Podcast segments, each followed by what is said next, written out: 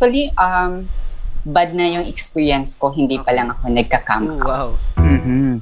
Why? Kasi nadjudge na ako that time. Nadjudge ako by action. Okay. Paano ako maglakad, paano ako magsalita, paano ako kumilos. So, ginajudge na nila ako that time.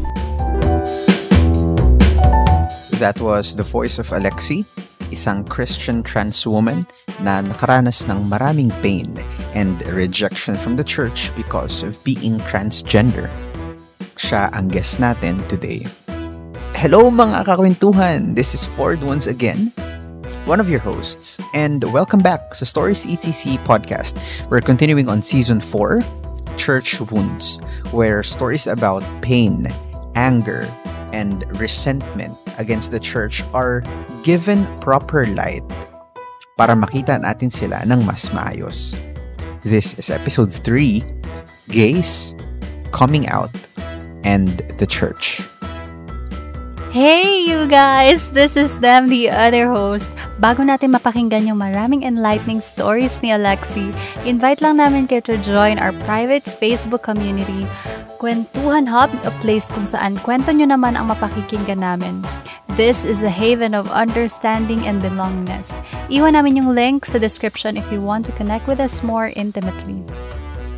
And of course, itong mga episodes na to air live sa Facebook tuwing Sunday night, 8pm. So kung gusto nyo ng live shoutouts and real-time interactions, check us out on Facebook at PG Bay Area. Nasa description din yung link.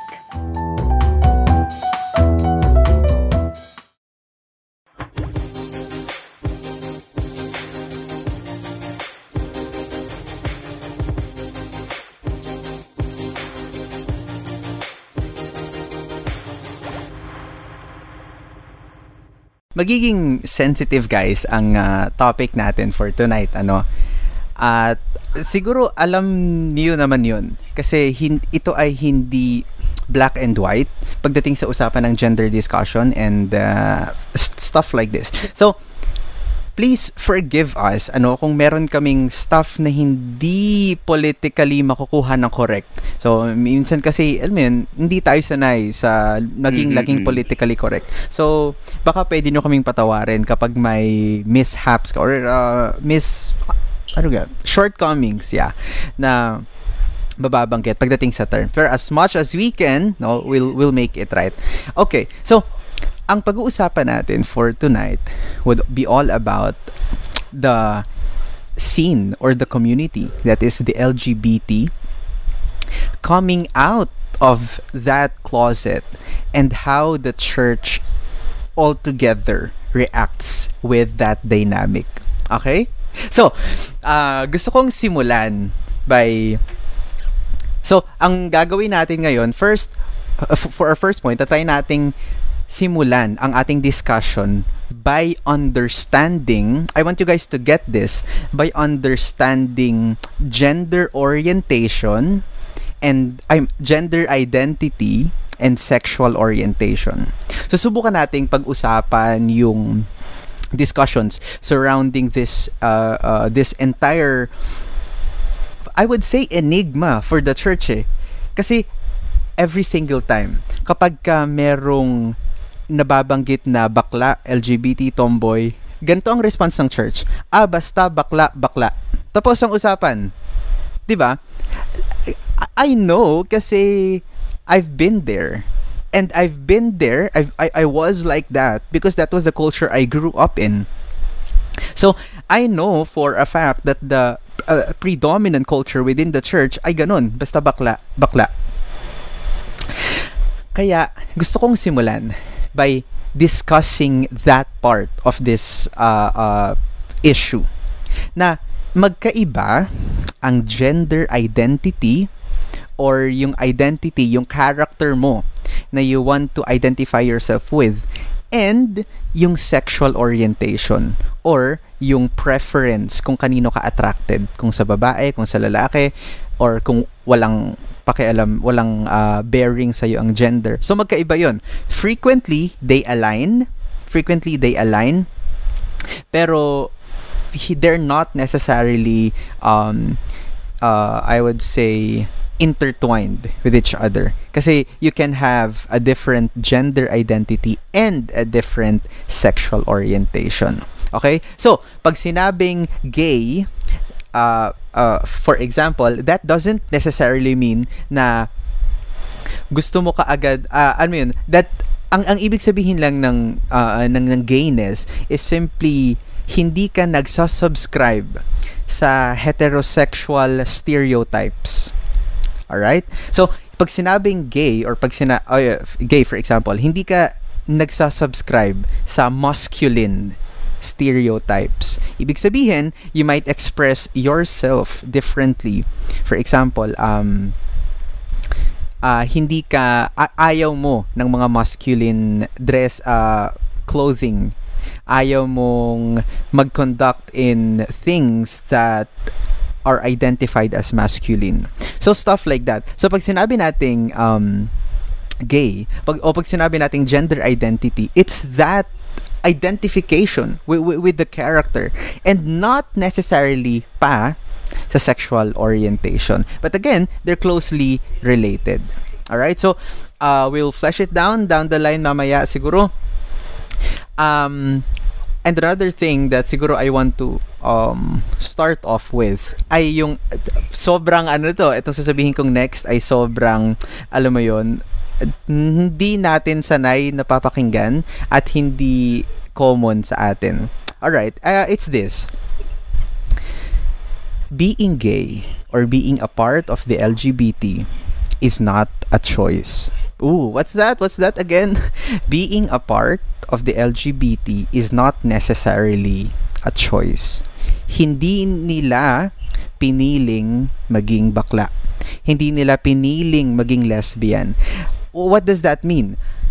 There are people na and and we can clarify this, we can um um uh flesh it out the discussion a bit later. Pero that's the gist. Hindi siya pinipili na parang pipiliin ko maging Christian o pipiliin ko maging bl- Blink or Army or fan ng what what not. Hindi siya ganun na pinipili na parang it comes with puberty na ah magbabakla na lang ako ay magle-lesbian ako. It doesn't work like that, all right? Um as we would see later on sa kwento ni Alexi, merong karamihan sa sa sa mga part of the LGBT, they identify themselves as gay or as lesbian as early as 5, 4 years old. Take a look at that. Uh, understand that, guys. Kung ito ay choice, kung ito ay pinipili, kaya mong pumili at 4, hindi ka pa nag-aaral, hindi mo pa nga alam magbasa ng mga mabibigat na words or hindi baka hindi mo ma-memorize ang alphabet, hindi ka pa marunong mag-multiply, pipili ka ng something existential and super substantial para sa buhay mo. I mean, identity crisis alone is a very, very heavy uh, experience for a child to go into. So, pipiliin mo bilang tao na, ah, pahihirapan ko nga yung sarili ko, guguluhin ko nga yung identity ko. Di, di ba? it doesn't work like that because choosing I mean being gay is not necessarily a choice no so uh, ibig sabihin nun hindi ibig sabihin na walang cultural factors ang nag affect Definitely meron. Definitely meron. Pero sinasabi ko, hindi lang siya purely culture Of course, meron ding genetic factors, merong uh, socio-cultural upbringing, stuff like that. But, but, but the point is, hindi siya pinipili. No? Hindi siya, hmm, ayos ah, uso ata ang pagiging bakla ngayon na, ah. magbakla na lang ako. Okay? Hindi siya. Doesn't work like that. It doesn't work like that. Okay? Um, I believe them has some points to to flesh out ngayon on the discussion of gender identity and uh, sexual orientation? Actually, fourth, kapag napag-uusapan natin yung gantong topic, naalala ko yung book na pinahiram mo sa akin. yung ano, Living in a Gray World ba yun? Right. Basta, ang ganda nun, guys. Pero sayang di ko natapos kasi kinuha agad ni Ford sa akin. Joke. Oh, yun, Ah. definitely. Pero, Oh, yun. It, that's a good read, guys. That's a good read. Um, Living in a maganda Gray yun, World guys. ni Dr. Preston Sprinkle. Ah, siguro lagay natin mamaya sa link. Pero that's a good read if you want to Maganda start yun, reading. promise. Pero yun nga, bago ang lahat, syempre, i-elaborate ko yung sinabi, yung difference na sinabi ni, ni Ford about sa sexual orientation and sa gender identity. Pero syempre, hindi tayo hindi ako nag iimbento baka sasabihin nyo nag iimbento ako ng definition ko dito kaya kumuha ako ng totoong definition tapos Okay. inano ko na lang um, ano ba tawag doon inintindi. Ayan, kumuha ako ng def, ano talaga, definition niya from human rights ano yun, humanrightssomething.org. Basta yon So, yun nga. Sabi, yung sexual orientation and gender identity, sabi ni Ford kanina, completely different yung dalawang yan. So, yung pagkaka-define nga ay immutable daw, which means unchanging. Emotional, romantic, or sexual attraction to other people. So, para mas madali nating maintindihan ang ating makakwentuhan, ang ibig sabihin nito, um, it's it's about who you're attracted to and Mhm. want to have a relationship with. Okay. Gets? Mm-mm. Yan. So, ah yun, kaya yung sinabi ni Ford, ang sexual orientations, it it include uh, it include gay, uh, lesbian, bisexual, and asexual. Mhm. Yeah, Ayan. yun so, na. di ba, So, so, merong asexuality, guys. Gusto, may asexual, ayun nga yung guys. Si bakit tayo merong uh, point one eh. Para sabihin sa mga kakwentuhan natin ngayon that this conversation is really multifaceted. Sobrang Mm. nuance nito. Sobrang colorful. Hin, hin, Mm. a- alam mo yun, ang dami niyang kulay. Ang dami niyang sides uh, to attack and to or to approach. Hindi siya basta bakla, bakla. Oh my Oo. goodness.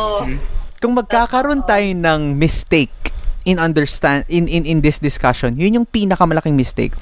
Yung ginawa mong simple, ginawa mong caricature yung discussion ng LGBT. Kasi this is very, very diverse, very colorful, and very sophisticated. Okay, dem. Wala lang. Totoo. O, totoo yung sinabi ni Ford ha, multifaceted talaga yan. Kasi nag-enroll ako ng subject na yan sa school Oh, ko. wow. At, Okay. at pinag-aralan talaga namin yung LGBT na yan. Kaya Right. hindi siya ganun ka simple na bakla-bakla. Ganun. So, ayun. Anyway, going back, On the other hand naman, yung gender identity, sabi doon sa site na ano na nakita ko, sabi it's one's innermost innermost concept of self as male, female, a blend of both or neither. It's how an individual perceive him or herself and what they call themselves. Or, sa madaling salita, yung gender identity, parang yun yung internal or personal sense of being a Right. woman or man. Okay. Yan. Or sa mas pinaka pinaka pinaka madali pang salita, yung gender uh, identity ay hindi ibig sabihin it's not about ano who you're attracted to. 'Di ba yung Mm. kanina, yung Mm-mm. sexual orientation, it's about who you're attracted to or want Okay. to relationship with. Ito namang gender identity ay it's about who you're attract ay in, it's not who you're attracted to but about who you are. Right. Yun, so Ulitin yun natin yung yun, Dem. Ulitin mo yun, Dem, Sige, for, for our ulit. folks. Okay. Yung Simplify, sexual simplify. oriented. Ah, sige. Wait lang. Panda. Yung sexual orientation, um, siya, yun yung binibasean na kung ano yung gusto mong maging karelasyon. Okay. Kung babae ba, Mhm. lalaki, or ganito, ganyan. Ang, well, ang gender identity, ito naman ay kung sino ka. Kung, kung paano mo Mm. ine-identify yung sarili mo, babae ka ba, lalaki ka ba, gender queer, or whatever. Mm. Ayun. Ibig sabihin, ang gender identity ng isang tao ay maaring same I mean, ang gender identity ng tao ay maaring same or different from their sex assigned at Right. birth. Okay? Alright. Parang teacher lang. Hindi, pero this is very important kasi Oo, misunderstandings nila yun. Misunderstandings arise kapag hindi natin Mm. naiintindihan kung ano yung pinag-uusapan natin. Mm-mm. Kaya Oo. this is Yes. very important na simulan natin ang discussion by fleshing out. Oh, favorite word ko ata yung fleshing out for tonight. Oo Ah, nga eh. Siguro bigyan big- bigyan ko ng example ano kung bakit ahead, napakahalaga na alam natin yung Mm. ganitong mga Coach. terminologies when it comes sa usapin ng LGBTQIA+. 'Di ba? Mm. For example, kapag ka nakarinig tayo ng isang asexual na tao, ay asexual ka, part ka ng LGBTQIA+, ah, ito ganyan ganyan ganyan ganyan. But in a sense, kapag ka alam mo yung word na asexual, kung ano ibig sabihin nun, na you are not attracted to any man or a woman or anybody else. Mm. May term tayo dyan sa church. That's celibacy. Mm. Diba? Yes. So that's not necessarily wrong, Mm. 'di ba? So kapag ka hindi natin alam yung ibig sabihin noon, magkaka magki-create lang ng chaos eh. Kasi nga doon sa ang tawag noon, ah, ignorance Right, doon sa usapin. So that's why we have to be ah, knowledgeable also doon sa SOGI na tinatawag, yung sexual orientation, gender identity and expression. Mm-mm. Para nang sa ganun, talagang ma-approach natin ng tama yung ganitong ah, usapin. Yeah. Back Again, guys, walang walang defense pa tayong ginagawa dito ah. We're simply Yeah, yeah, yeah, yeah. describing um, yung mga yung mga medyo Gina G sa comments diyan, nakapatay kayo sa akin, kukomentan Meron ko kayo ng ano. no, no. Um ang ginagawa lang natin ngayon is simply describing ano yung differences ng discussion na to. Kasi mahalaga, oh my goodness, I cannot stress this more. Mahalaga that we're on the same page. Baka yung kinagagalit mo, eh hindi naman yun yung pinag-uusapan natin. Yeah, yeah, yeah, yeah. Diba? Maybe you're barking at the wrong tree kasi hindi kami yung tamang tree. My, my point is, we have to be on the same page. Lalong-lalo na sa discussion na to. Kasi this is very sensitive. This is very nuanced again and sophisticated. Mhm. Mm. Oo. Ayan. So, yun nga, going back, no? Ayan, klaro na guys, ha? Walang magko-comment dyan ng ano, ng binalaan. Tinakot Hindi, mo. ah. Pero, yun nga, mahalaga na i-educate natin yung isa't isa, di ba? So, yun nga, going back, syempre mag-cite tayo ng example. So, most of the times kasi, di ba, naririnig natin LGBT talaga, di ba? Or LGBTQIA+, plus, Right. ganyan.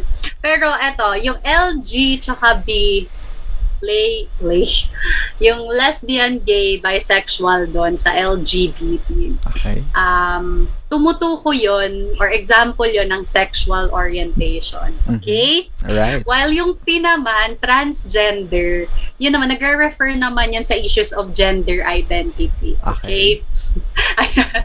So, yung mga transgender na tao, maybe straight, lesbian, gay, or bisexual. Okay. Okay, gets? Okay, for example, yung Mm. yung isang Okay. tao na nag-transition Ulitin mo nga yun, Dem. Kapag may mga medyo ano, ulitin mo. Try, kasi Okay. hard to wrap your head around eh. Sige. Okay. Okay, ulit. So, yung, saan ba ako ulit? Sa transgender? Hindi, mula sa simula, kanina. Tsaka, ah, Okay. sa LGBT. Pwede na ako maging, ano, pwede na ako maging preschool teacher. Charot. Okay, so yun nga, yung, di ba yung napapakinggan natin most of the times, yung LGBT.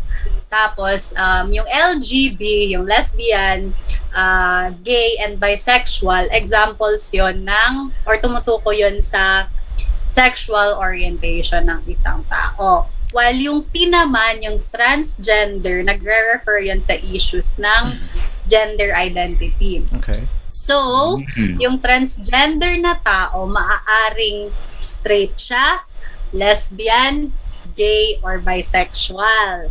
Gets? O for example, di ba, yung isang tao, nag-transition siya from male to female and naging attracted siya solely sa lalaki.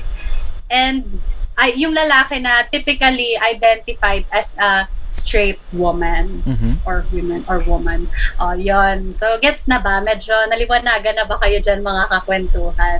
Ang dami kong hand gesture, sorry. Ayun. Pero may gusto ba kayong i-add forward, coach, bago tayo mag-proceed sa next? No, I think uh, yun na yun. Ay, uh, Yeah, yeah. maraming maraming ah, sasabihin guys si Alexi later ah. Ito mga ano lang tong Mm. sinasabi namin eh. K- Oo, kumbaga, mga wala lang, dumi lang tip to of eh. the iceberg. Dumi lang talaga to. So yung point ni uh, Oo. Alexi later would be very uh, papaliwanag niya. substantial and and deep. Uh, all right, um coach. Yes. Ah, well, ang gusto ko namang i-share is yung para malinawan tayo ano ah yung kung ano yun naman yung stand ng church or yung position ng church when it comes to sa usapin ng ah, gender identity and Okay. sexual orientation.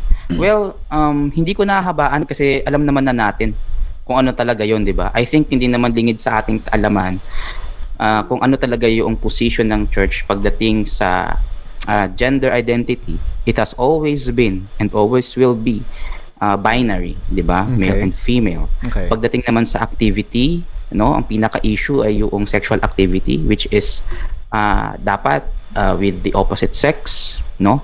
Not with same sex nor premarital or extramarital sex, no? That has always been our position. But here's the thing. Uh, I agree that we got it right theologically Okay. but relationally this is where many times things start to go wrong. Mhm. ano? The church actually has a very very good uh, statement official statement kung Right. gusto nyong tingnan yan. Ano? Nasa website natin yan sa adventist.org yung statement about transgenderism and homosexuality sobrang ganda ng ng statement natin doon. Sobrang redemptive. Bigyan ko kayo ng example. All right. sa principle number 7 noong sa statement about transgenderism. Sabi doon, wait lang, babasahin ko. ah, Sige. number 7, sabi dyan, ah, yon. sabi, the Bible commands followers of Christ to love everyone. Created in the image of God, they must be treated with dignity and respect. This includes transgender people. So gano'n, no? So ang ang ang kinocultivate na principle ng church when it comes to uh, transgender people is always treat them with dignity Mm. and respect. Mm-mm. Kasi madalas ganun eh. Hindi natin sila tinatrato bilang mga tao, Hindi talaga. 'di ba? Yun yung painful sa Ah, discussion parang, na to. Parang minsan yung treatment ng ilang tao sa kanila ay parang nakakapandiri. Parang merong communicable disease na Mm. kailangang layuan. So, Mm. yun yung nakakalungkot. Pero as a church, ang talagang kinocultivate natin is to treat them with dignity and respect. Ito pa, yung ah, principle number 8. Sabi diyan, the church as the community of Jesus Christ is meant to be a refuge and place of hope, Mm. care, and to all who are perplexed, struggling, and lonely. All people are invited to attend the church and enjoy the fellowship of its believers. So, sa madaling sabi, sobrang ganda talaga ng, ng position natin ah, when it comes to the theology of it and then yung gustong i-cultivate ng church relationally. Ang, ang nakakalungkot, yung action, yung practices, actions, and words ng iilan no, damage what the church really stands for. And a lot of people, especially yung mga nasa LGBT community, were hurt because of this. True. Ano? So later maririnig natin kung ano yung yung experiences ni Alex about dito. But for now, gusto kong gusto kong iwan itong katagang ito kasi mamaya uulit-ulitin ko ito para hindi para, para talaga maalala natin, no? We can uh, disagree without being disagreeable. Okay. Ah, anong ibig Diba? sabihin nun, coach? Ang ibig sabihin ng statement na yon, pwede tayong hindi magkasundo sa mga bagay-bagay pero hindi natin kailangan mag-away-away. Mhm. Uy, Diba? ulitin natin yun, mga kakwentuhan, no? Na, Yes, no, we can tayong- disagree without being disagreeable. Pwede Mm. tayong hindi magkasundo pero hindi dapat hindi tayo mag-away-away. mm, Alam mo? Ganun 'yon. So So in this episode, expect na may mga bagay-bagay na hindi natin mapagkakasunduan, baka hindi kayo agree. Okay lang 'yan, basta hindi lang tayo mag-away-away kasi hindi naman talaga 'yun yung yung yung aim ng episode na ito. Okay. Ang ang aim natin dito sa Stories ETC is to respect each other's opinions, to respect each other's view, itrato yung mga tao with dignity and respect. That is why baka ma- magugulat kayo. Ah, Christian kayo, 'di ba? Bakit tinatawag niyo si Alexi na her Mm. or mm. 'di ba she? Ino-honor niyo siya as trans woman Mm. simply because of the fact that we respect her Amen. as she is. Amen. 'Di ba? Wow. So hindi natin siya Amen. sasabihin na hindi, magbago ka muna bago ka namin isalang sa episode namin. Hindi ganun. So that's that's foul already. Totoo. That is not in accordance to what our church really stands for. So I hope mga kakwentuhan no, that this opens up your mind, uh, conversations within your churches para nang sa ganun talagang ma, ma, ma- magawa natin ng tama yung gusto talaga ng ipagawa ng Panginoon para Amen. sa atin. Alright. Amen. Ako hanin mga kakwentuhan, no? Pwede tayong hindi ma- ah, pwede tayong hindi mag-agree sa lahat ng bagay, pero hindi ibig sabihin nun na mag-aaway-away tayo. We have Yeah. to get that right. I mean, siguro yun yung cancer of the society ngayon eh. Pag hindi tayo nag-agree, aba, suntukan na lang. Hindi na tayo friends. No, um, Stories na yan. ETC pl- uh, platform is a place where stories are safe, where you will be heard, not necessarily agreed with, or, di ba? Not necessarily like that, but simply heard, simply listened to. Simply listen to. Hindi po ito Twitter bardagulan. Hindi po ito wasakan sa comment section. I want you guys Yes. to, alam mo yun, uh, get that, get that. Oy, um, we are acknowledging the presence of Pastor Mamerto Gingging. Uh, nasa Wow. comment section siya. Sabi niya, appreciate your uh, candid, honest, and open discussion on the topic. Thank you, Pastor, for, for tuning in. This is really, I believe, no, we believe, something that uh, should be really talked about within within the church. Tapos, uh, shout out din sa ating cat lovers. Nakita niyo yung uh, cat ni Alexi kanina. Also, shout out. ah, wow. Shout out. Now, at this junction, I want to ask Alexi on identifying as trans woman. Um, Alexi, can you give us a bit, konti lang, of an overview on identifying as trans woman? Kailan mo nasabi sa sarili mo na, ah, hindi ako lalaki, ay hindi ako kung sino ako pinanganak, and and the the struggles that followed. Okay, thank you again. So, ayun, maraming salamat po ulit for inviting me tonight so sa ating kantuhan. So, ayun, let's start sa kanina na pag-usapan na natin yung gender identity versus uh, sexual orientation. Ayun, I want to share lang din yung insight ko when it comes sa dalawang ano. So, pag sinabing gender identity, ito yung personal desire natin. Mm-mm. So, ito yung nararamdaman natin at parang gusto nating maging ganito tayo. Right, right. Which is, as, uh, tama yung sinabi niyo po kanina na sexual orientation, it's it's focused on parang emotional attraction. Sa, o ito man ay sa straight, sa straight, o sa lesbian, sa gay, or sa bisexual, etc. So ako, um, I consider myself as a woman. Okay. Kasi yun yung gender identity ko eh. Yung, yung personal desire ko is ikinukonsider ko ang sarili ko na babae ako. So Get yun yun. that, guys, ah. Get that. Yes, babae ako. Mhm. So pumapasok doon yung gender identity kasi own desire, Mhm. personal sense. So Okay. ayan. So kaya ako, yeah, trans woman, pero I'm a woman. Mm. So confusing kasi yon. So Gets. trans woman, ito yung mga taong nag-undergo ng medical treatment. Like Okay. me, Mhm. nag ah, nag-undergo ako ng tinatawag na hormonal ah, replacement therapy. Hormone. So yon, meron din nag-undergo ng surgery, yung nagpa palit, ng- parang ganon. Oo. Oo. So, then meron ding ibang mga, ah, may mga iba din na trans woman na para lang mas magmukhang babae talaga, ah, pinapa, nagpaparitoke talaga sila ng face nila at wala naman ako nakikitang masama doon in my own ah, opinion. Okay. So yun sa tanong niyo kanina na kung kailan ko ba naram, ah, nalaman or na-identify ang sarili ko na isa akong trans woman is nala- naramdaman ko siya nung ako ay six years old. Yeah, Mhm. kinder ako noon. So parang nakakaramdam ako na I can't explain the times kasi hindi ko alam kung ano ba yon. Pero the time kasi parang na hindi na talaga ako nakikipaglaro sa mga lalaki. Gusto kong kasama is babae. Masaya ako nakasama yung mga babae.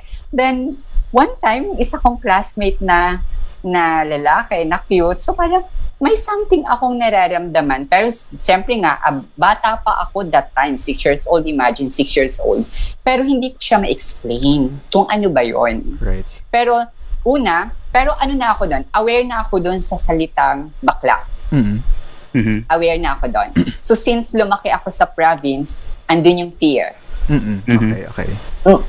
Though hindi, ah, hindi ko alam kung ano yung nararamdaman ko, basta ang alam ko that time, nagkakagusto ako sa isang lalaki. So ah, parang naisip ko that time is, hindi kaya bakla ako? Parang ganon. Mm. Pero ano yon pinigilan yun ng sarili kong ano, emosyon. Kasi sabi ko, Mhm. no, hindi, Hindi po pwede. pwede. kasi, yes, unang-una kasi yung aking family is Adventist. Wow. Mhm. So, yung nasa ano ako, nasa Adventist family ako. Okay. So, nakakatakot. Kasi Mhm. ang tumatak talaga sa isip ko, yung word na bakla. Yung Mhm. word na makasalanan. Mm. Mhm. So, gra- grabe yung fear. Mm.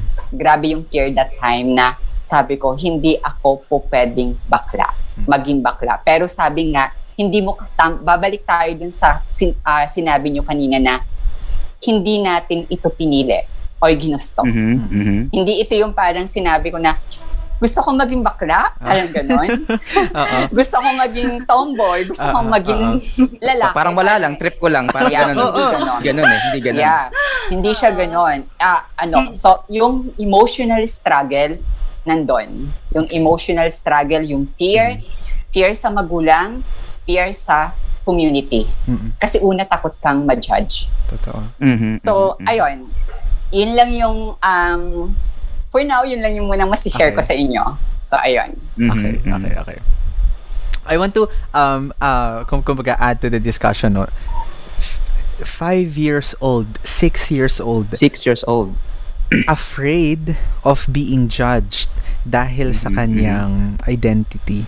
I mean, what kind of culture are we creating as a church Mhm, within the mhm. family? Kapag kayong isang batang six, I mean, kinder, anong alam ng isang kinder? Takot mahusgahan sa kanyang identity dahil natatakot na, uy, kasalanan to, ayoko no, ay hindi to pwede Mhm, mhm. hindi to pwede. So, ay, ay ayun yung um, siguro talagang biggest point na gusto natin gawin dito eh.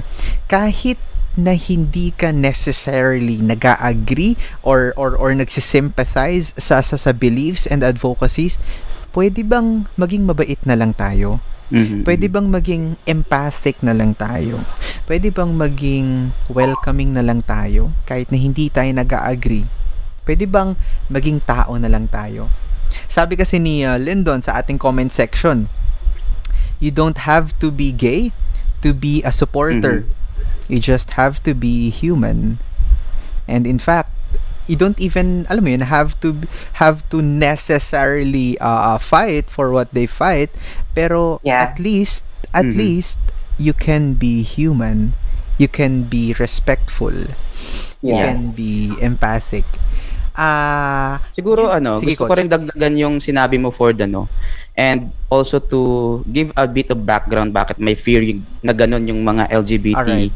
uh, people sa church natin na takot silang mag-come out kasi nga the church has this belief talaga and position talaga na and I I don't see it changing mm, 'di ba? Kasi talagang when it comes to the Bible it has always been clear like that. mm okay Ang question lang dito, if somebody do come out, 'di ba? And profess na identify himself or herself as an LGBT, 'di ba?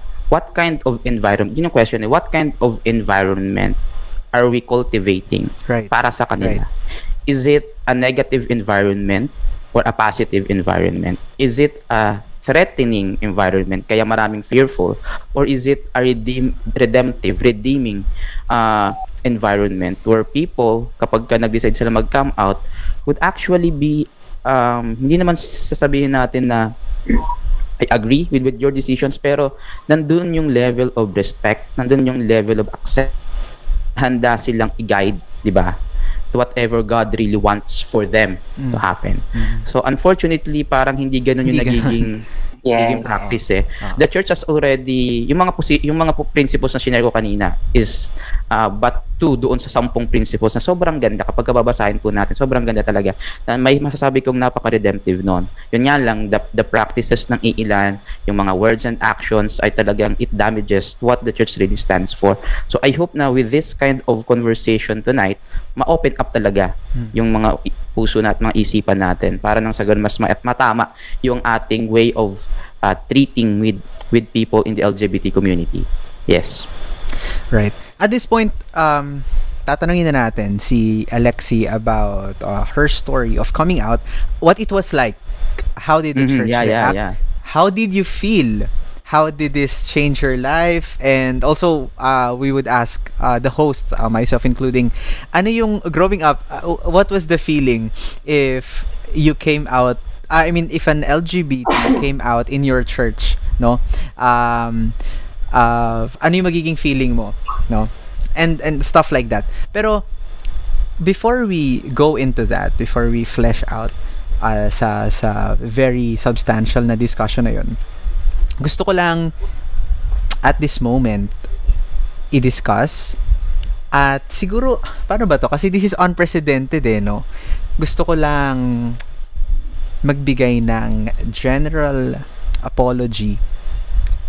Ano yun, sorry, magbigay ng sorry to the entire LGBT community on behalf of the Christians.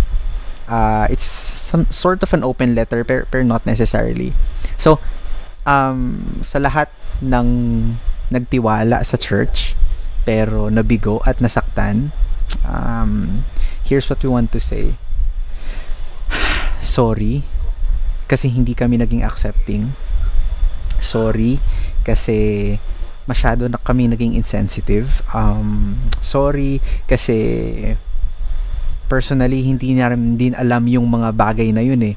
Dahil sa ignorance namin, dahil sa hindi namin pagkaalam, we resorted to violence, we resorted to judgment, and we resorted to hostility rather than empathy. And mm. for that, sorry sorry kasi hindi namin nagawa bilang church yung inutos namin sa amin ni Jesus. Hindi namin nagawa bilang church yung dapat naming mission. So, alam mo yun, uh, that's, na- kasi, kaya ko siya gustong sabihin kasi I myself have a lot of horrible horrible experience with LGBT. That is to say na I was on the judging end. I mean, kapag ka iniisip ko ngayon, kapag ka binabanggit ko ngayon, nakaka-cringe. Bakit ko sinabi yun? Hindi ko naman kailangan yun sabihin, pero bakit? Kasi, kasi nga, bilang church, nagkamali kami. Hindi namin na-gets kung saan kayo nanggagaling. At dahil insecure din kami, dahil unsure din kami, we resorted to violence and hostility sa inyo. So, sorry talaga. Love the entire Christian church. Ariyan. Okay. So, uh, I, I guess them can go proceed in uh, getting the meat out of this of this discussion. Uh, nakamit ka ata din. Ayan. Okay. Okay na? Okay. So, ayun nga, going back to Alexi, um, syempre nung nag-come out ka, uh, what was it like? Ano ba yung, um, paano nag-react yung church nung nalaman nila or nagsabi ka na ganito ko? And how did you feel nung nakapag-come out ka na that time? Okay. So, ayan. So, um, again, thank you. So, nung, ang, ang ganda ng question ha. So, nung nagka, actually, um, bad na yung experience ko, hindi pa lang ako nagka-come out. Wow. Mm-hmm. Why? Kasi na-judge na ako that time. Mm-hmm. Na-judge ako by action. Okay. Paano ako maglakad, mm-hmm. paano ako magsalita, paano ako kumilos. So, gina-judge na nila ako that time. So, ito sinasabi ko to literal na kapwa ko Adventista. Mm-hmm. Kasi personal ko to na experience. Okay. So, ayoko mag-mention ng name. for privacy, pero I hope na maunawaan niyo ako. So, ayun. Mm-mm. So, masasabi ko na masaya na nag-come out ako kasi una nga, di ba sabi, gender identity, own desire. So, gusto kong maging babae. Gusto kong ipakita na babae ako. Gusto kong mag-undergo ng hormonal replacement therapy. Gusto kong magmukhang babae. Gusto kong maging maganda. Gusto kong ma-experience yung mga bagay na hindi ko na-experience nung bata pa ako dahil may fear ako. Right. Pero Mhm. sin pero ang hirap pala nun. As in mahirap kasi that time hindi pa ako nagka-come, nagka-come out. Ang dami ng ang dami ko nang nakik nararamdaman na discrimination. So like yung parang naglalakad ka, tutoksuhin ka sa ng ah, I remember Sabbath yun, nasa mag-church ako nun sa PIC, naglalakad ako. So may group of people sa may soccer field, harap ng elementary. Uh, Mhm. AUP yan. Na- Take note. Yes, oo. So, ang so, nakapantalon pa, ah, nakapants ako that time, naka-t-shirt ng panlalaki, short hair. Mm-mm. Ganun yung suot ko that time. Ganun ko ipinapakita yung sarili ko. Mhm. Pero, nadjudge ako. Kasi kumikembot ako while walking. Mhm. Naririnig nila siguro pag nagsasalita ako na anlam niya ako magsalita. So, naririnig ko yung mga salitang, oh, bakla, bawal yan sa Mm. ating simbahan, Wow. makasalanan. Wow. So, yung part na yon masakit yun eh. Masakit yung marinig ng isang kagaya ko. Kasi, ah, unang-una, ang question ko dito is, ginawa ba ang simbahan para sa taong mga banal o ginawa ang simbahan para sa ating lahat? Or nakalagay ba sa Biblia Mm-mm. na ginawa ang simbahan para sa mga banal at ang mga makasalanan ay hindi puma- pwedeng pumasok sa simbahan? Mm. Yeah. So, yeah. ah I, si- I don't know kung may mga, aya, may na-mention nyo kanina na may pastor po tayo na nakikinig ngayon. So, Mhm. hindi ako ganun kagaling pagdating sa Biblia. Mm-mm. Pero, Mhm. sabi nga eh, pinipili ko palagi yung mm, pagiging makatao. Hindi ko la, hindi ko dito ah, ipinapasok yung kung ikaw ay makasalanan, kung ikaw ay mabuti, dahil ikaw ay nagsisimba, dahil ikaw ay ah, nasa belong sa Adventist community, hindi ko hindi ko siya sinasabi na ikaw ay banal. Kundi pinipili kong mabuti araw-araw. Why? Kasi yun yung kailangan ng mundo natin Wow. regardless kung yung pagkatao, kung, regardless kung ikaw ay miyembro ng LGBT or not, kailangan kasi natin yon. Mm. Kasi parang ang nangyayari eh, yung gen, yung yung aking pagkatao o yung mga mem- miyembro ng LGBT, hindi nila ginusto yon. Kasi yun yung nararamdaman nila. Mhm. Na-identify Mhm. nila ang mga sarili nila na sila ay gay, lesbian, transgender, at kung ano-ano pa. Pero yung pagiging mabuti, choice natin yan. Choice nating maging mabuti.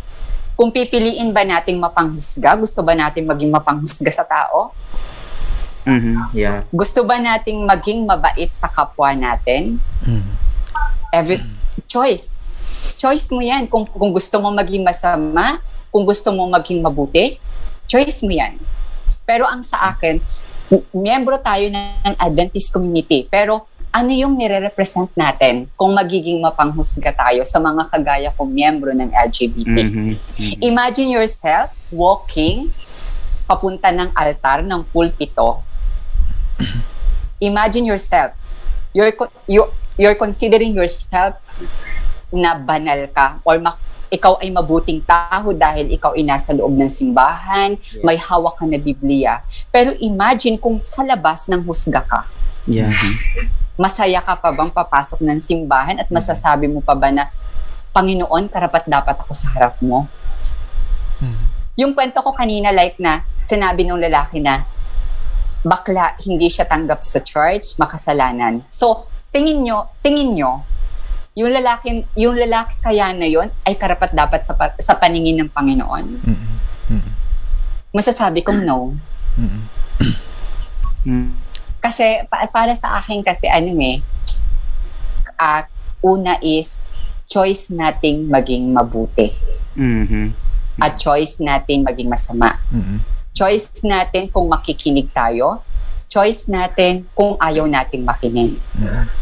Ganun lang yon. Mahirap intindihin ang LGBTY kasi ayaw niyong intindihin. There we Yeah. go. There we Ayaw niyong intindihin. Bakit? Kasi ang ang thinking ninyo kapag member ng LGBT masama, makasalanan. Mhm, mhm. Bakit? Kapag ba straight na babae at straight na lalaki, wala nang kasalanan? Mhm. Simple as that, di ba? Yun yung question ko doon. Simple as that.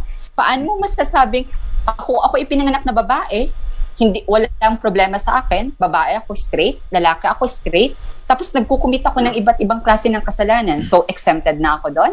Ganun ba yon? Pero ako na LGBT na gumagawa ng mabuti pero physically, sabi nga ay hindi katanggap-tanggap sa, sa harap ng Panginoon dahil ano, ipinanganak ako na lalaki pero nagbibihis babae, mukhang babae, pero hinuhusgahan mong makasalanan. Mm-mm. Mhm. Paano ka nakasigurado na makasalanan yung tao na yon? So, ang question, gusto ko din iwanan tong question na to while sharing my story.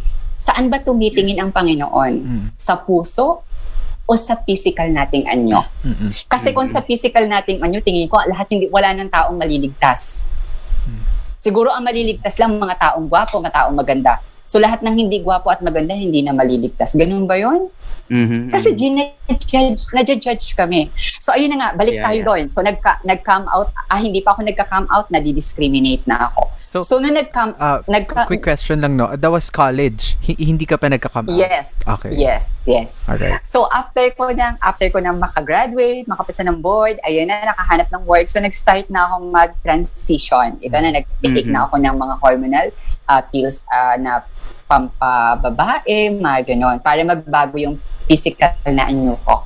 So, masaya that time. Yeah, masaya that time kasi na-feel ko na, oh, nagbabago na ako. So, nakikita ko na yung, nakikita ko na yung gusto ko. Para bang sinasabi ko na, malapit na ako din sa pangarap ko. So, Mhm. ganon. Then, hanggang sa totally, naging ganito na ako. Kung ano yung nakikita nyo ngayon. Okay. Yan, ganito na yung itsura ko. So, akala ko madali. Akala ko maitatago ko na kung ano ako.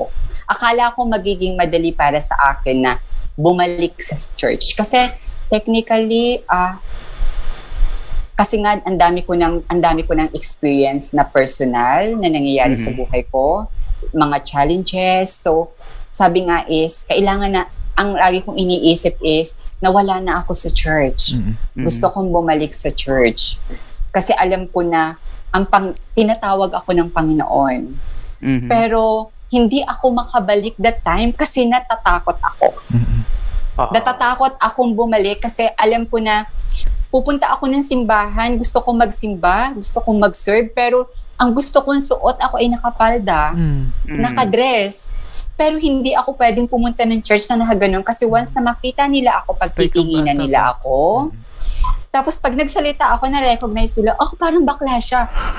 parang ako pa yung, parang nagkukos ako ng distraction. So parang gano'n. So hindi ko man marinig sa bibig nila, pero kita ko sa mga mata nila, ramdam ko na nahu, hinuhusgahan nila ako. Mhm. Na para bang, ano, parang ako yung nagkukos. Ako yung Mm. nagkukos ng distraction kasi bakit may trans woman dito? Bakit may ganyan? Bakit ganyan yung suot niya? Para bang ako yung, no, parang ako ay isang taong pumasok sa simbahan na may daladalang sakit na sino mang madikit sa akin ay magiging makasalanan at madumi. Mhm. So, ganon. So, ang hirap that time, ang yung struggle ko na bumalik ng simbahan, sobrang hirap. Bumalik ako ng AUP, bumalik ako sa PIC. Kasi alam ko PIC malaking ano to eh, malaking simbahan. Baka sabi ko baka hindi ako mapansin dito. Baka hindi ako mapansin dito kung ano ako. Baka Mhm. isipin nila babae ako. Hindi nila ako pag Kaso hindi eh. Kasi minsan may mga tao talaga na nakakakilala sa akin. Mm-mm. So, papasok na naman dun yung nararamdaman ko na hindi ako belong. Right. Then, tinry ko sa maliliit na church. Same. Mhm. Wow. Wow. Ina-judge talaga ako Ay, kasi nako. nagsusuot ako ng pambabae. Mm-mm. Ay, anong gagawin ko? Mm. Mhm. Anong gagawin ko? Ito, yung, ito ako. Ito ako. So, ganon. So, dahil sa paghahanap ko ng, ng, ah, ng simbahan o ng spiritual na group na kung saan ako tatanggap hanggang sa nag-search na ako sa internet. Ayan na. Sabi ko, saan ba ako, ah, saan ba ako tatanggapin? Kasi ramdam na ramdam ko talaga na tinatawag na ako ng Panginoon. Mm. Kasi kilala ko yung sarili ko. Naging Adventist ah, youth president ako ng, ng lugar namin Mm. Mm-mm. when I was a second year high school. So sobrang aktibo ko sa church.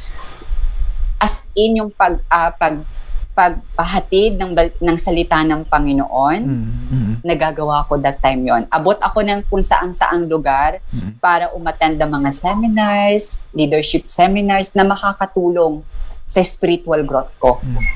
Pero sabi ko nga nung pumunta na ako ng UP, sabi ko, mas matutulungan ako. Pero, yun nga, nagkamali ako.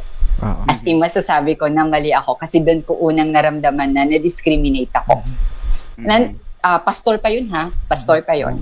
Hindi ko na lang i-mention pero pastor na parang tinry pa niyang kausapin ako na magbago ako.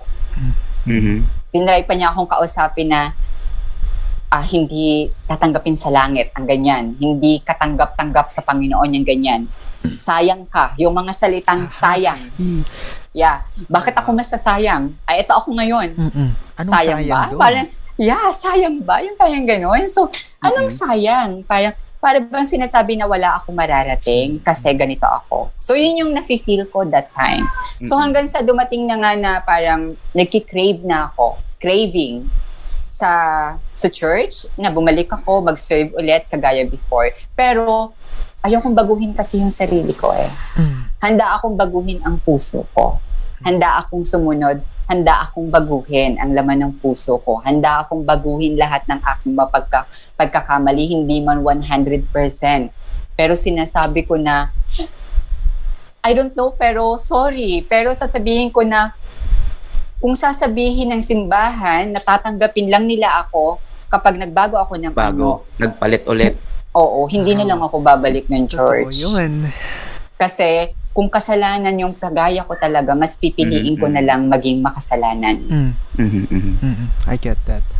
I get that. I'm sorry, pero That's siguro true. iba-iba yung reaction ng lahat Mhm. dito sa sasabihin ko na mas pipiliin ko na lang maging makasalanan ako kaysa pilitin kong baguhin ang sarili ko at bumalik sa church at magpanggap Na, mabuti ikaw. dahil binago ko yung sarili ko. Dahil Mm-mm. dahil parang sinasabi ko na pag ako'y bumalik sa pagiging itsurang lalaki, ay magiging mabuti na ako at ako ay Mhm. katanggap-tanggap na sa harap Mhm. ng Panginoon. Mhm. ayoko ng ganong thinking. Hindi siya, ka- kaya sabi ko, kung hindi ako, kung babalik ako sa church at gagawin nila ako uling parang lalaki yung mu- pagmumukha, pag ano, yung pagkilos, pag pananamit, hindi na lang. At kung kasalanan man yung ginagawa ko, like ang pagsusuot ng damit ng pambabae, mahaba ang buhok, mas pipiliin ko na lang maging makasalanan. Mm. Kasi unang-una, lahat naman tayo makasalanan. Mm. At wala. naniniwala, ah, naniniwala ako na parang, naniniwala ako na ang tinitingnan ng Panginoon dito ay hindi yung physical nating anyo, kundi yung ating puso. Kaya nag-stand ako sa part na yun na hindi ko babaguhin kung ano yung itsura ko para lang maging katanggap-tanggap ako sa simbahan. Mm. Kagaya nga ng sinabi ko kanina na ang simbahan ba ay ginawa Mm. para sa mga banal at sa mga perpektong tao? Ito ba yung utos ng Panginoon? Kasi kung ito talaga yung utos ng Panginoon at biblical, at sinasabing Mhm. ang simbahan ay ang mga ang pwede lang pumasok dito ay ang mga taong mabubuti Mm. at perpekto, ako ang unang hindi papasok. Bakit? Mm. Hindi ako perfect. Mhm. Makasalanan, makasalanan ako. Hindi ako, hindi ko sinasabi makasalanan ako dahil LGBT ako. Kundi alam natin na lahat tayo makasalanan. Right. Lahat tayo nagko-commit ng mistake. Yung simpleng pagsisinungaling is kasalanan. Mm. May Yung add tayo si Coach mang- Josh, uh, Alex, Yes. before you go further uh, sa Okay. iyong kwento. Ay, ay, ay, ay. Gusto, Ayan. gusto kong pumasok eh, kaso baka yung momentum Okay. kasi ni Alexi ayokong Sige, putulin eh. But, Okay lang. but anyways, Coach. okay I lang. wanna, Sige lang. I wanna say something about doon sa ang nabanggit mo kanina na parang, yun nga, yun nga parang gustong gusto mong bumalik, pero hindi mo magawa kasi nandun yung fear, kasi napagtitingitan ka, something like that, ano. Nakakalungkot para sa akin yon na, di ba alam naman natin, binasa ko na kanina, kung ano talaga yung gustong i-cultivate ng church. Ano, nakakalungkot na hindi natin nagagawa, no? Yung ganong, yung ganong klase, di ba? And when it comes doon sa sinabi ni, ni Alex kanina na um, yung mga anong tawag doon? Yung mga opinion ng iba na tatanggapin ka lang namin kapag ka nagbago ka ulit. Ano, that's that's sad. Kasi actually hindi po 'yan yung position ng church when it comes to LGBT homosexuality. Ano, ang position ng church natin, ito babasahin ko ano sa number 5, principle number 5 same statement kanina, as long as transgender people are committed to ordering their lives according to the biblical te- teachings on sexuality and marriage, they can be members of the Seventh-day Adventist Church. Hindi po sinabi diyan na mag-revert back ka muna bago ka maging member ulit ng church. Ano? Ang sinasabi dito, as long as you live accordingly to the biblical teachings on, on sexuality and marriage. So, with that, I wanna ask Alexi, ano, what is your position when it comes to to sex or to marriage, something like that? What is your position on that? Para malaman namin. Right. Sa same-sex marriage, technically, not agree ako doon. Mhm. Not- Kung may LGBT man dito na na nakikinig at ikaw ay sumasang-ayon sa same-sex marriage, ah sorry, pero hindi mo ako ka ano kakampi sa laban na yon. So ako Mm. yung L, ako yung trans woman na walang ah walang masasabi kong kaibigan or parang ano na L part din ng LGBT. Yeah, mga kilala meron. Pero Mhm, hindi ako lumaki sa kultura ng LGBT talaga. That's why hindi Mhm. ako marunong mag gay linggo. Mm. Lingua ba yun? Ganun, something like Ako po that. expert yeah, yan. Yeah. Support po, magaling. Oo. hindi ako marunong doon. Pangalawa, um, mm, hindi, hindi, ah, nung nalaman ko na ano ako, hindi ko naman ginawa yung mga like na parang nanlalalaki ako. Kahit ngayon, hindi ko naman siya na, Mhm. hindi ko naman siya ginagawa. Like na, Yeah. manla, hahanap ako ng lalaki para lang sa ganito o sa ganyan. Hindi, ko, masasabi ko hindi. Hindi ako gumagawa nun. So, balik tayo sa opinion ng same-sex marriage. Ah, technically, Yes. hindi talaga ako agree doon. Okay. Kasi ang Mhm. sa akin is, hindi ko alam kung ako, kung ako ay naging tunay na babae, hindi ko alam kung gusto ko rin na magpakasal. Okay, Mhm. okay, gets. Same po. Ako ayoko rin talaga. Ay, ayun, kasi parang ang sa akin is, ano, parang, ang sa akin is, hindi mo kailangan ikasal.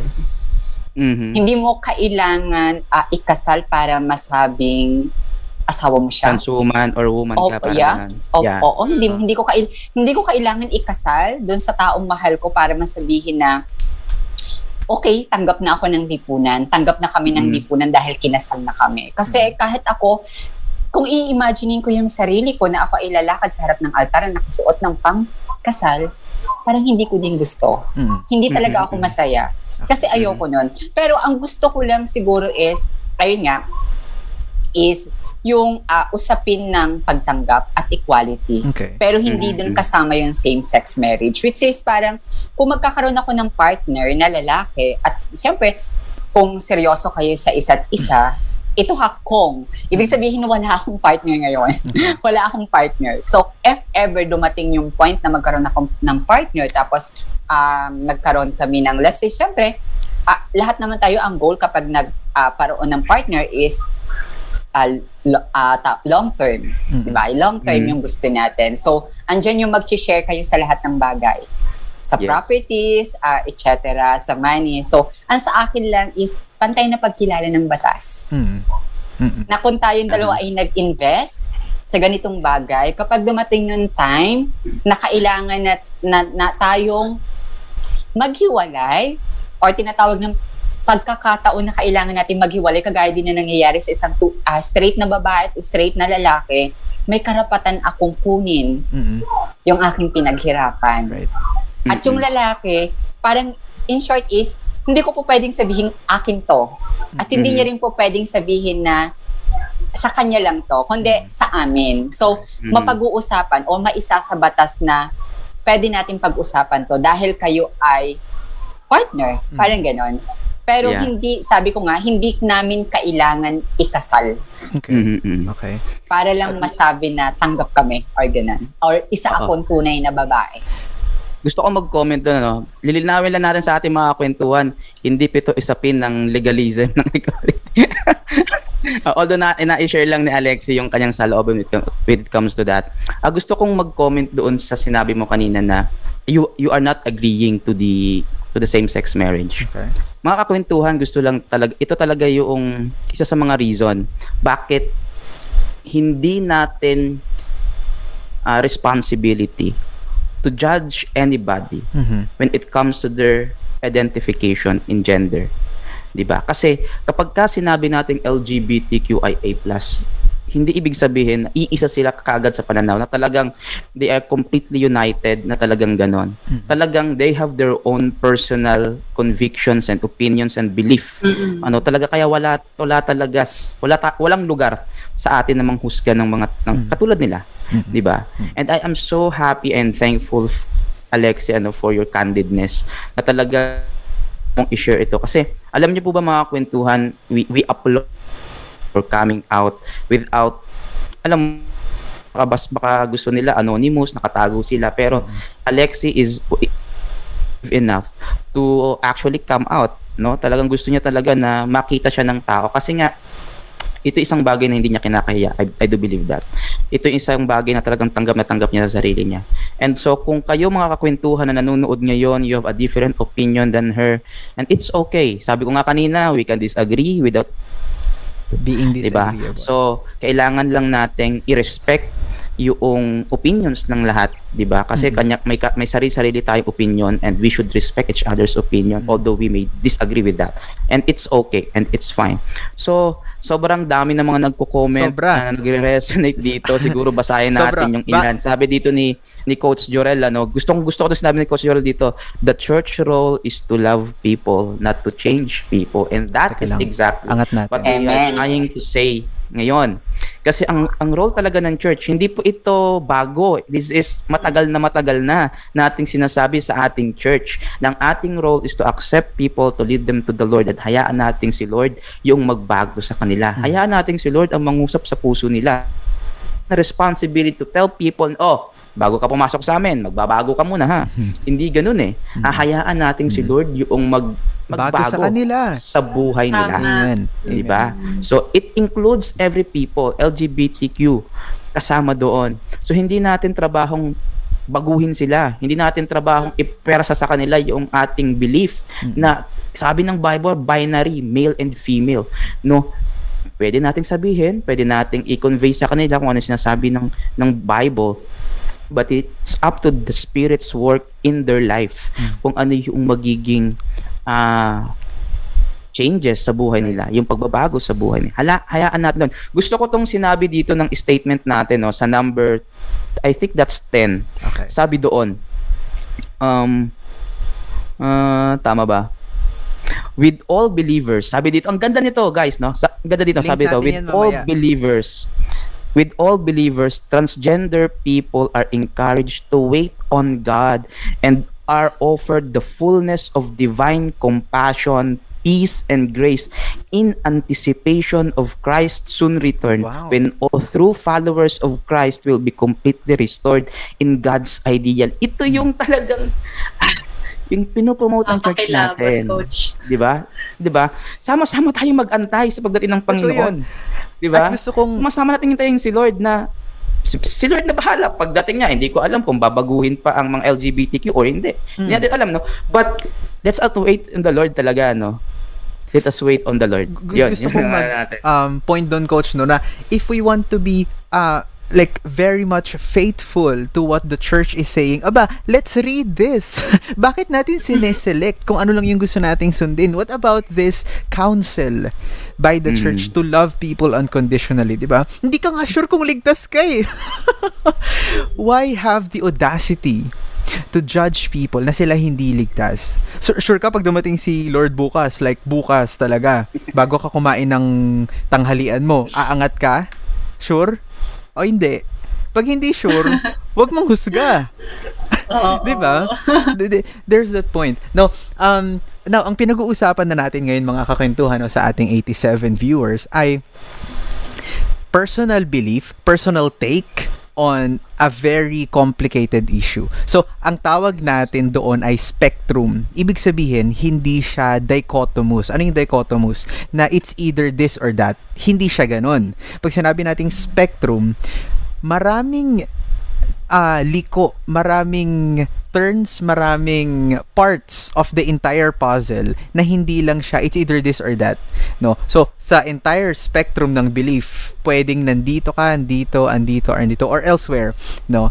Yun yung ah, spectrum ng, ng beliefs na sinasabi natin. So, si Alexi bilang isang part ng LGBT ay hindi agree sa same-sex marriage. Merong iba na part ng LGBT or kahit hindi part na agree sa same-sex marriage tulad ng nasa comments natin ngayon. So, again, iba-iba siya ng um, uh, uh, varying degrees, guys. No? Yes. So, hindi necessarily pag sinabi ni Alexi, eh, consolidated stance na ng LGBT or stance na ng PGBA or stance na ng episode na to.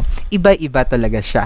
And it's precisely that diversity that I want to strike and that I want for us to understand and embrace na we can be diverse without being bardagulan. di ba? Di ba? Um, gusto ko lang basahin before we go on sa kwento ni Alexi yung mga affirmations na binabato kay Alexi. Um, ang dami kasi kanina eh. Ah, sabi ni ah, Madeline Mitchell, mahigpit na yakap, kapatid na Alexi. Ah, sabi rin ni Yes. Lika Sabaricos, thank you so much for sharing this, Miss Alexi. Sabi rin ni Catherine Saldua Cruz, mahal na kita, Alexi. There are a lot of people uh, throwing Yes. uh, uh, love kasi may and nagmamahal na. affirmation sa'yo. yeah, thank you, thank you, guys. Ford yung affirmation daw sa'yo ni SDA, pansinin mo rin daw. Pa to sa SDA ng Kahit ng daw tutrol di ka eh. magbago, mahal ka pa rin daw. Kanina pa, asa na ba? Nakita ko nga. Kanina pa ako nagpipigil Ano ba dito sa comments nyo. Kahit Ay, hindi naku, na magbago SDA. si Ford, mahal ko pa din siya. Hmm, okay. um, again, differing yung yung beliefs natin dito, guys. Pero pero ang point tulad ng ayan, ah, sabi ni Grace Filomeno, mama ko siya. Can I just say na Alexi is so pretty? Kamukha niya si Julia Montes. Yon ang celebrity. Ang- Si Ford po, Tita Grace, sino kamukha? Wiz na natin Comment paghanasan yan, coach. Ayan. Thank you po. Sobrang, baka lumaki yung ulo ko. Charot lang po. Joke lang. And this is so nice we are kasi so happy, ano. Yeah, coach. Natutuwa kami sa mga ah, comments ninyo, sa mga affirmations ninyo. And that we really hope na talaga magtuloy-tuloy yung ganitong uri ng, ng, ng conversation sa ating church. Na talagang mas maging welcoming tayo. Mhm. No? Mas maging redemptive tayo sa mga taong ito. Kasi at the very first place, ito naman talaga yung ating ah, pinopromote sa church natin. So, we just hope that this could be put into practice talaga. Into All actual application. ating- oo, sa ating church in general. Ayan. Sabi niya na si Ford daw kamukha ni Suga. Sino si Suga? Sino si Sa Suga? BTS yun ata, if I'm not mistaken. Basta isang Korean idol. Army ka tigilan pala mo eh. ko, ah. Ayan. Okay. So, uh, so, this is nice that we are alam mo, yun yun yung gusto nating gawin sa sa pagkakataong ito. Provide space. Provide space for people to wrestle and struggle with their struggles, with their questions, with their identities, with their uncertainties. It's it's simply that providing a place. May sinabi ba kami ngayon dito, guys, or sa lahat ng episode na ah, okay, hindi ganto gawin nyo. Magagaling kasi kami. Ito ganto. hindi ganon yung goal natin. Hindi yung gina, yung ginagawa natin sa Stores ETC ay hindi prescriptive. Okay? Hindi siya nagpe-prescribe kung anong dapat at hindi mo dapat gawin. It's simply a place where you can wrestle and struggle with your uncertainties and your questions. Ano? Eh, so so yun yung uh, uh, binibida ni Coach Karina, ina-emphasize niya, we might disagree on some things, even a lot of things. I mean, Coach and I disagree on a lot of Yeah, things. totoo yun. Sobra. Kung makikita niyo yung chat namin, guys, ni Coach. Twitter bardagulan. Oo, oo, oo. Hindi, joke lang. Kahit sa Ang- GC patch. Ang point ko, Pero hanggang doon lang yon Hanggang doon lang yun. Oo. Totoo. Mm. Hindi, kasi magkaibang tao kami ni Coach eh. Hindi siya lumaki sa kinalakhan ko, hindi ako lumaki sa kinalakhan Oo. niya. Iba yung kulturang kinalakhan namin, iba yung socio-political, cultural inclinations namin. So, hindi talaga kami magiging pareho. At tulad nating lahat, no, ak- ako, si Dem, si Alexi, at ating 70 plus viewers na nakikinig ngayon, hindi tayo pare-pareho ng posisyon sa spectrum kung nasaan tayo sa belief gradient. Pero the point Mhm. is, pwede bang in the midst of that, eh, maggalangan na lang tayo? Magrespetuhan, magtratuhan na tulad ng isang tao. Kasi more importantly, yun yung mandato sa atin ni Jesus. By this, will they know that you are my disciples if you have love for one another.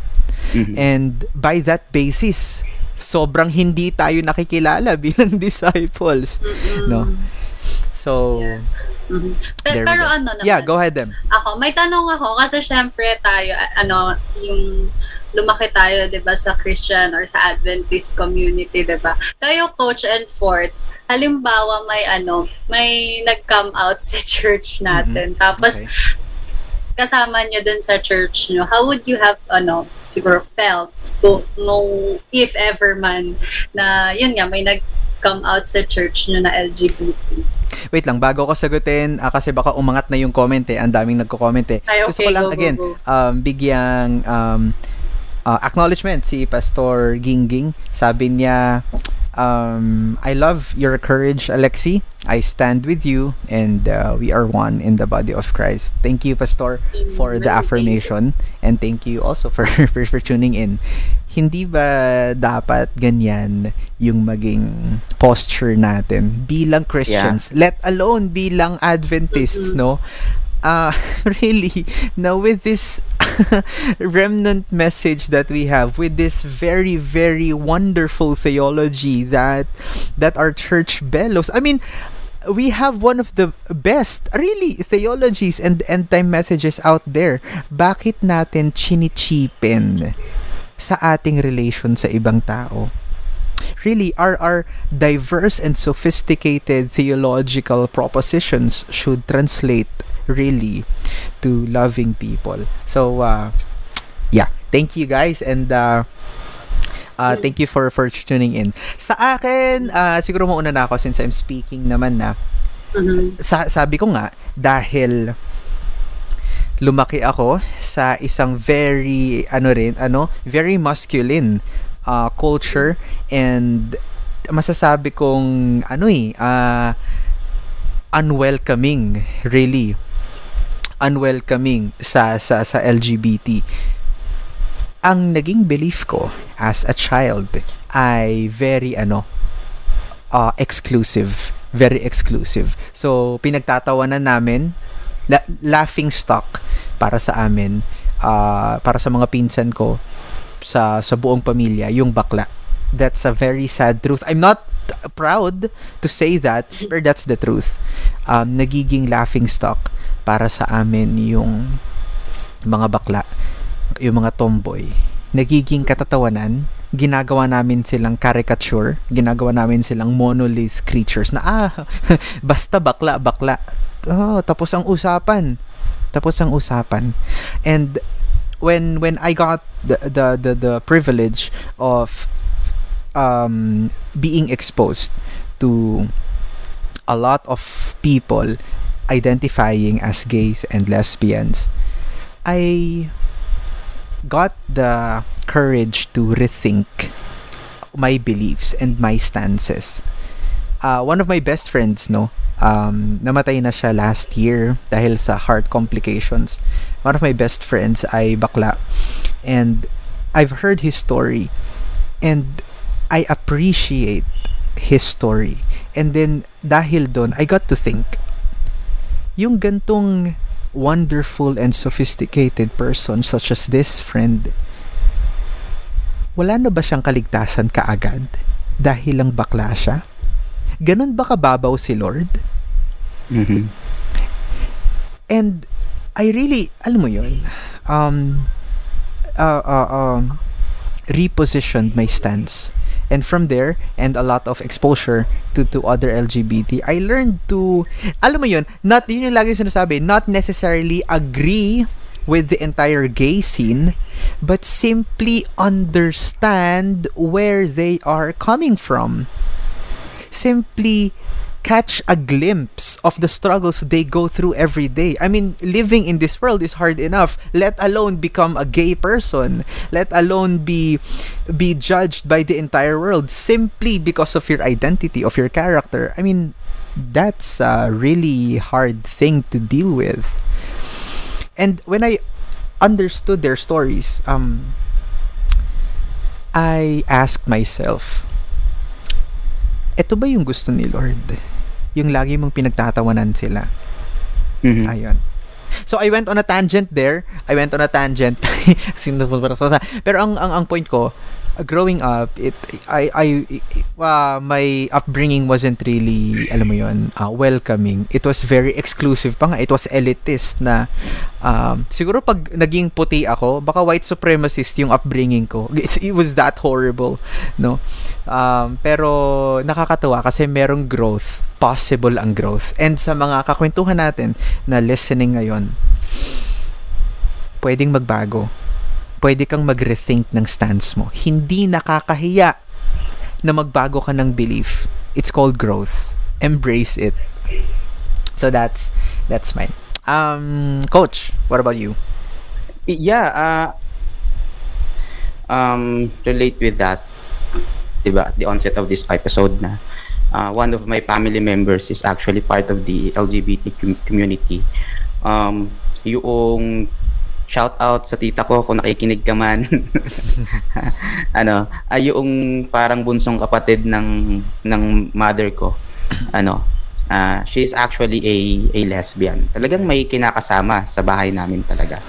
Ano. So doon masasabi mo na talagang um, nakakabigla, nakakagulat. The fact na ah mag, na, meron siyang babaeng dinala doon sa bahay, nagkasama sila, di ba?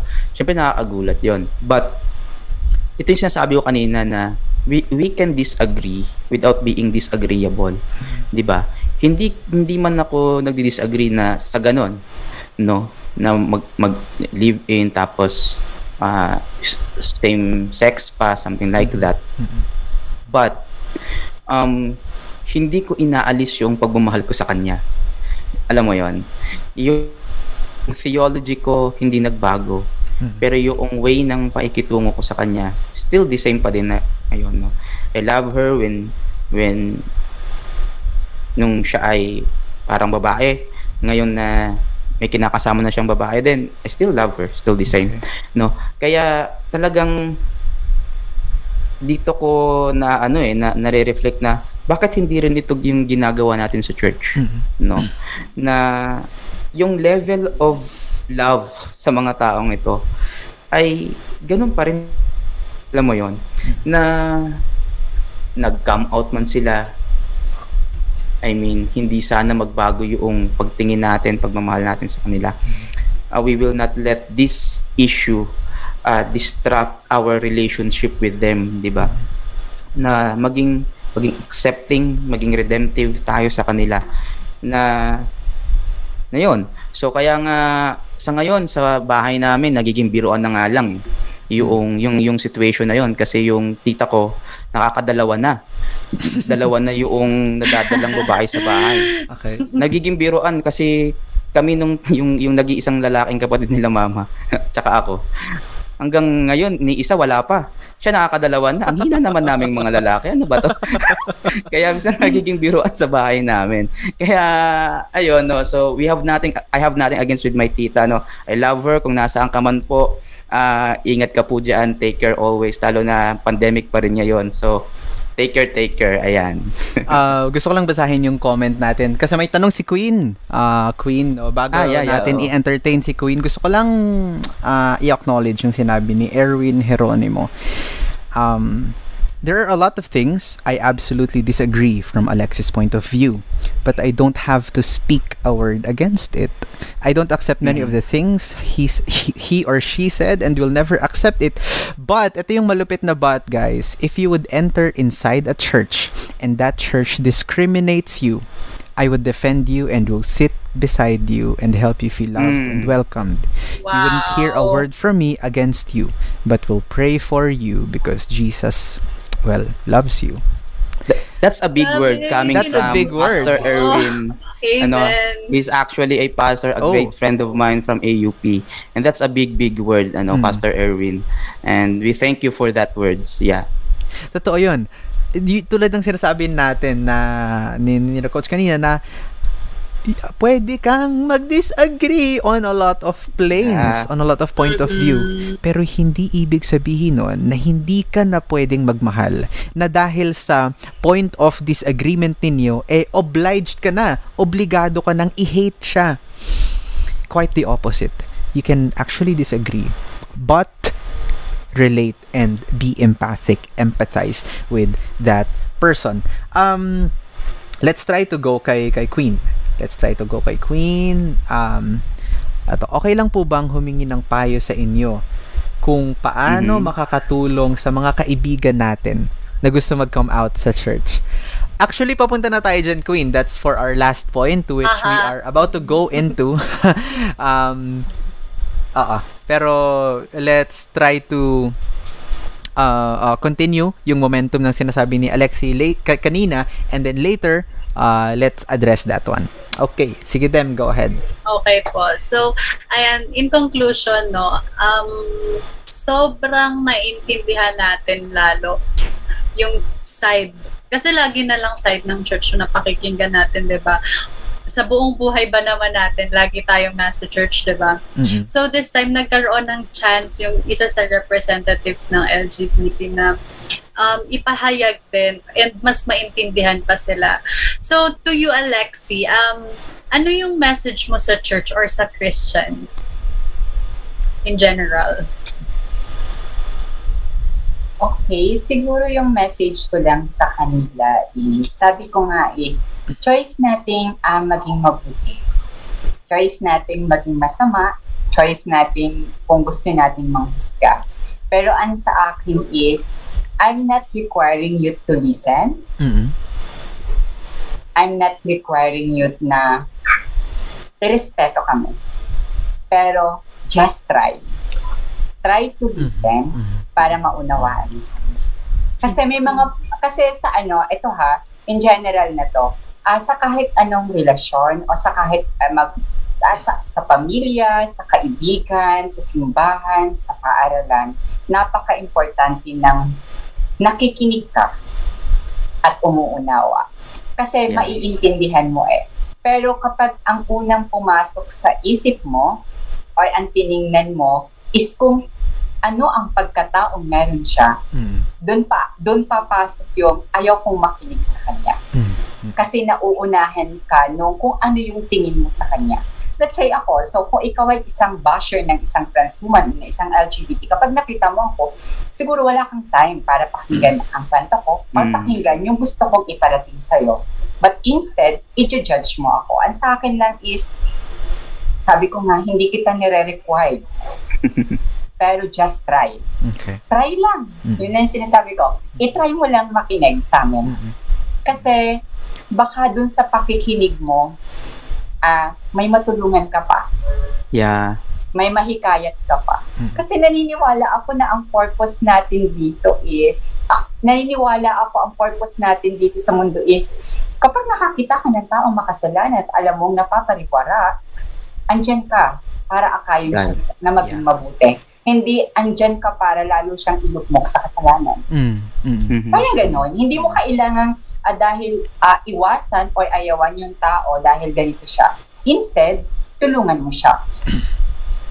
Ayun. Kasi sabi nga, kung tayo ay mananampalataya bilang Adventista, so alam natin na hindi tayo pababayaan ng Panginoon Mhm. na i-guide niya tayo para ilapit uli yung taong yon sa kanya. So, kagaya na nangyari sa akin. So, nung after kong ano, as andyan si, ah, I don't know kung nakikinig si Kuya Dong Malayo. So, isa siya sa mga taong, Yes. Shout out kay Kuya Dong. yeah, isa siya sa mga taong hindi nagbago sa akin. So, from the time na ako ay nawala sa church, so, eh, siya yung kauna-unahan ding tao na andyan at hindi tumigil para ipanalangin akong bumalik. Mhm. Kasama ang kanyang misis na si Lon. So, shout out din kay Lon kung nakikinig ka or kung makita mo yung video na to in the future. So, ayun. So, yun lang yung message ko. Ah, just try. Try nyo kahit isang beses, isang beses na makinig Ganda. sa kung ano ba yung ah, ano ba yung pakiramdam ng isang taong miyembro ng LGBT. So, ayun. Ganda. Ang ganda. Ah, na, Ano may- natutuwa lang ako. Ah, sige, before go speak, ah, ah, Sige, go. natutuwa lang ako na um, a lot of uh, our kakwentuhans ngayon are not simply engaging but really considering uh, where they stand in this discussion because probably a lot of them like me are like me before at least tend um, to side to the judging part of things. Pero because of this awareness um, we can dismiss that. We can drop that and just allow for conversations to happen and for awareness to take place in our hearts. Them go ahead. Okay, so sige, pwede mo naman ituloy din yung part kasi yung gusto ko lang malaman yung takeaway nyo ni Coach. Or, um, kagaya, parang connected din dun sa tanong ni Queen kanina, no, before pala yung takeaway. Um, Siyempre, ah, dun sa mga napakinggan natin kanina, ang dami, di ba? Pero nalaman natin how to be loving, how to understand them, pero if you want this to be better, what other what can a normal church member do para makatulong sa global church para maging mas accepting tayo sa kanila, sa mga tulad nila? Right. What can the normal church member do to help the global church become more accepting? Ito na, Queen. Uh, Mm. We're going there. Uh, we're answering niya. Siguro ito na rin yung takeaway ko kasi ito lang din naman Aha. yung sasabihin ko eh. Mhm. The first thing that we have to do is become aware. Become aware of what's happening. Anong ibig sabihin nun? Simply survey the scene, the current scene. Anong nangyayari sa church? Ano yung current sta- ah, ah, ah, scene? Ano yung current view sa church pagdating sa LGBT? Ano yung current view sa LGBT pagdating sa church? Yun yung first step talaga na kailangan natin gawin, guys. Become aware. Maging mulat sa tunay na nangyayari. Kasi hindi natin masosolusyonan yung problema, hindi natin mabibigyang lunas or or or ma- masisimulan i-approach yung problema kapag ka hindi natin alam yung problema in the first place. So, become aware eh, at ito siguro talaga for for Queen at para sa mga nakikinig natin na probably youth leaders or or uh, district presidents na tulad ko would have to um, deal with problems like problems in the church like this. Una, become aware. Maging mulat sa kung anong nangyayari. Yun yung very crucial first step. Alamin mo ano yung uh, ano yung nangyayari sa church ngayon. And wag kang mahiya, wag kang matakot na aminin na may problema. Kasi meron talaga. Huwag kang matakot na sabihin, ah, okay, may problema sa church pagdating sa LGBT acceptance. Huwag kang mahiya or or or mag mangimi na sabihin yun kung yun talaga yung nangyayari. Kung hindi naman, good for you, 'di ba? So, in your church at least. So yun, become aware first. And then after you become aware, uh, in my experience, ang nangyari, uh, you have to give the, you have to give them a safe space. Ligtas na lugar to come out. Ligtas na community to come out to. yung community, yung mga tao na hindi siya agad-agad i-judge na kapag ka nag-come out siya na ah, gay ako or, or lesbian ako or feeling ko hindi ako attracted sa kahit sino. Yung masasabihin, ha? Hindi ba Christian ka? Lumaki ka sa Christian family? Hindi ba ganto ganto ganyan? Don't do that. Don't do that. Provide a safe space for them to wrestle and struggle with uh, uh, the, the questions that they have, with the confusion that they're currently undergoing. So yun, um, become aware and then provide a safe space. I think yun lang yung uh, really para sa akin ano at sa experience ko sa experience ko and with the community na talagang almost surefire way eh. Almost uh, almost sure na na magiging ligtas yung LGBT hindi lang LGBT kundi other people for example who struggle with addiction or other stuff. Yun lang. Become aware and then provide a safe space. And here is where I upsell the discussion. That is what we do sa Project Grow. Sa Project Grow Bay Area, sa Project Grow Makati, sa Project Grow Alabang, sa Grow BGC, uh, Grow Paranaque, na, and a lot, Eastwood, and all the other church plants na under Project Grow. Because Project Grow stands and is built on the foundation and the DNA of community authenticity and transformation. So if you want to get a glimpse of that, you can go ahead and check out Kwentuhan Hub. Really, that's a place where we would share our stories, where um, your stories won't be judged, where we would listen to what you have to say. No? Nilink ni DJ ang ating chat moderator dyan sa comment so you can check it out sa sa Facebook. It's a Facebook group, Kwentuhan Hub. Okay. Um, coach. Yes, ah, bago tayo magtapos ano, ah, gusto ko lang linawin sa ating mga kakwentuhan na ah, we are not ah, promoting anything here ano. Hmm. Yun namin sinasabi na maging homosexual kayo, maging transgender kayo, bisexual or or anything else. Because as a church, we know where where our church stands, theologically speaking. But if people do decide to come out, ano, it is our prayer na talaga magkaroon tayo ng isang accepting and welcoming, redemptive ah, environment para sa kanila. Kasi kapag ka pinalayas natin sila sa ating iglesia dahil lamang sa kanilang pagpapakatotoo, ika nga, mawawalan din tayo ng pagkakataon para maakay sila pabalik. Mm. Dahil in the first place, tayo yung nagpaalis sa kanila. Mahihirapan na tayong pabalikin. So, uh, we are hoping that the church should be, sabi nga ni Pastor Mamerto, no, should be the safest place to go for everyone. So it is our prayer na sana sa ating kanya-kanyang mga churches ay talagang makultivate yung ganitong klase ng environment where where LGBT people will feel safe, ano, dis- not discriminated, not judged, not being criticized sa kung ano yung kanilang pagpapakatotoo. Right? So sana ito yung um, ma-promote, ma-cultivate po sa ating pong mga kanya-kanyang mga churches. Ayan. So sobrang nagpapasalamat po kami sa lahat po ng mga sumubaybay at talagang nagtiyaga na makinig po sa ating kwentuhan. Kung bitin pa po kayo, yes, you can join us in our kwentuhan hub para po mas ating pang pag-usapan yung mga ganitong uri po ng mga usapin. Right? Yes, yes. And ako naman, ah, ang dami kong natutunan ngayong gabi, no? Pero siguro napakahalaga talaga na mag-engage tayo into more meaningful relationship sa kanila. Kasi humans nga lang din sila tulad natin. Wala tayong ikinaiba sa kanila, di ba? Totoo. Parang yung ano, parang, yung... at the point the, the problem kasi 'di ba tinitreat Ah. natin na iba na para bang upag bakla Oo. ano ibang life form. Totoo. Kasi 'di ba parang alam nyo to eh, yung laging ina-example ng mga pastor sa church natin, yung pera, 'di ba? Mm. Nilulukot nila, pinupunit, ganyan. So, pinunit nila, nilukot nila, ano yun? Pera pa rin siya, 'di ba?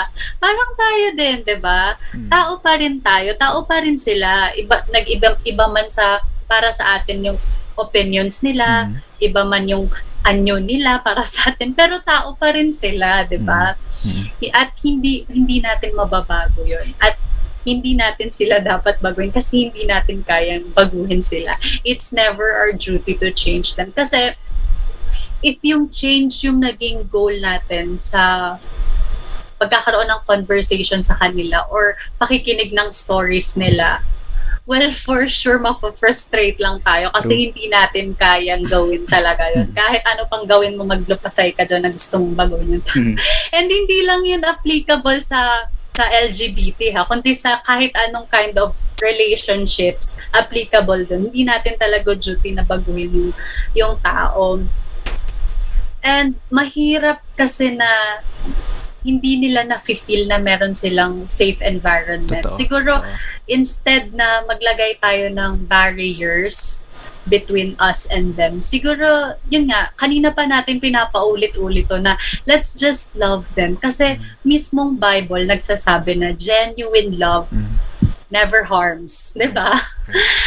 And so being part of the Christian community, parang dapat tayo yung nangunguna sa ganun. I mean, catalyst, catalyst for change or There whatever. we go. Yun. There we go. Kasi 'di ba? Yun nga, kanina pa rin natin pinapaulit-ulit dito na hindi naman ibig sabihin na nagdi-disagree tayo sa preference nila or sa opinions nila eh hindi na natin sila tatanggapin. Kasi kahit Yeah. ano pa man yung stance natin regarding this matter, ang mahalaga nire-represent natin si Jesus in with our decision. Mhm. Kung gusto ko nga i-quote yung wait lang. May ano ko eh. Gusto ko i-quote yung sinabi ni Caleb Kaltenbach Okay. na sabi niya, we can love others without sacrificing our conviction. Mhm. Yeah. So yun, agree. tulad yan ng kanina nating pinag-uusapan pa nga dito na kahit ano ma, iba-iba nga tayo ng opinions, iba-iba tayo ng physical appearance or so. Pero what's really important is yung heart natin. Kung intentional ba talaga tayo dun sa tao or kung may nakita ko dito sa comments kanina na sabi niya na ano kung iisipin natin, halimbawa may tao tayong na-encounter na LGBT, ganyan halimbawa, or taong feeling natin sobrang makasalanan, ganyan, isipin natin, ano ba yung magiging reaction ni Jesus kung sila yung nasa kalagayan natin. So, yun lang.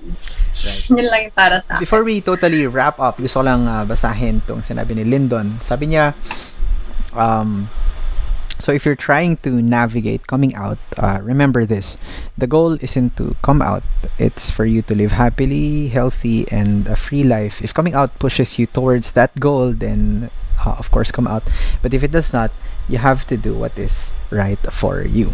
So, um, it's definitely a freedom to come out uh, out of that closet because no one should deserve to live within a very small space of not coming out.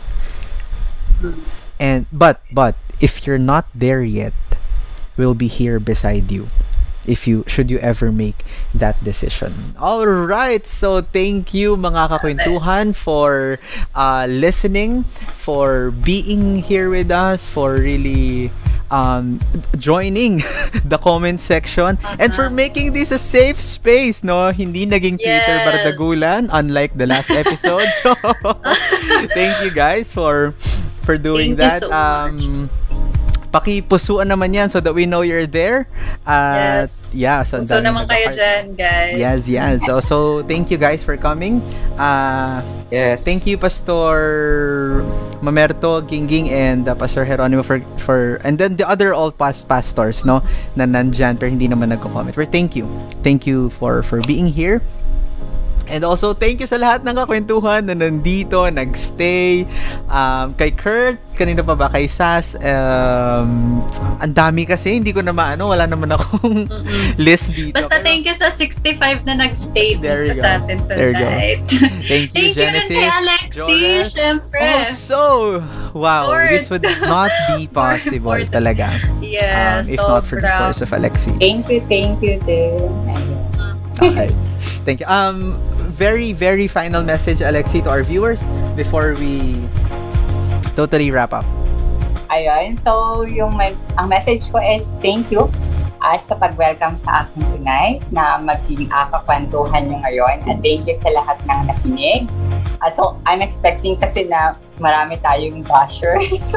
o parang aawayin na ako, parang gano'n. So, but thank God kasi um, andyan sila para makinig, then umunawa. So sana, ah ah, sabi nga kanina ni Coach ay, oh, at, oh, parang, ikaw ba yun, ah Ford, na parang hindi ito ginawa para pagkasunduin kami or what. Instead, ah, pag-uusapan or marinig yung kanya-kanyang side. At sana magtuloy-tuloy to na sana ah, maging bukas ang ating simbahan para sa mga kagaya ko or mga darating pa na sa mga taong gustong mag-come out na sila ay member ng LGBT para hindi sila makaramdam ng takot in the future. Instead, maramdaman nila na ang ating simbahan ay ang tamang lugar o ang pinaka-safe na Yes. place para sa ating lahat.